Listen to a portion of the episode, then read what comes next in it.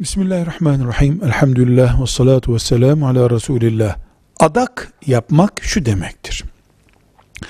Bir işinin görülmesi ya da gerçekleşmesi için beklenti içinde olan birisi şu işim şöyle olursa ben Allah için bir kurban keseceğim.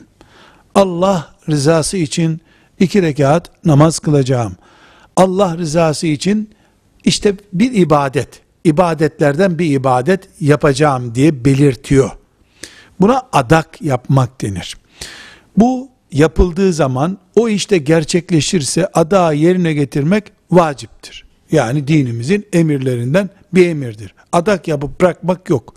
Vakti gelince gerçekleşince adak yerine getirilecek. Ancak adak çok tavsiye edilmiş bir şey değildir. Aman adak yapın işiniz görülsün şeklinde anlaşılırsa yanlıştır bu.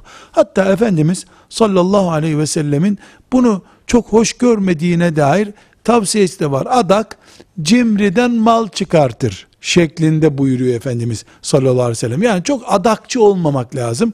Allah'a tevekkül edip sabreden Müslüman olmak lazım. Velhamdülillahi Rabbil Alemin.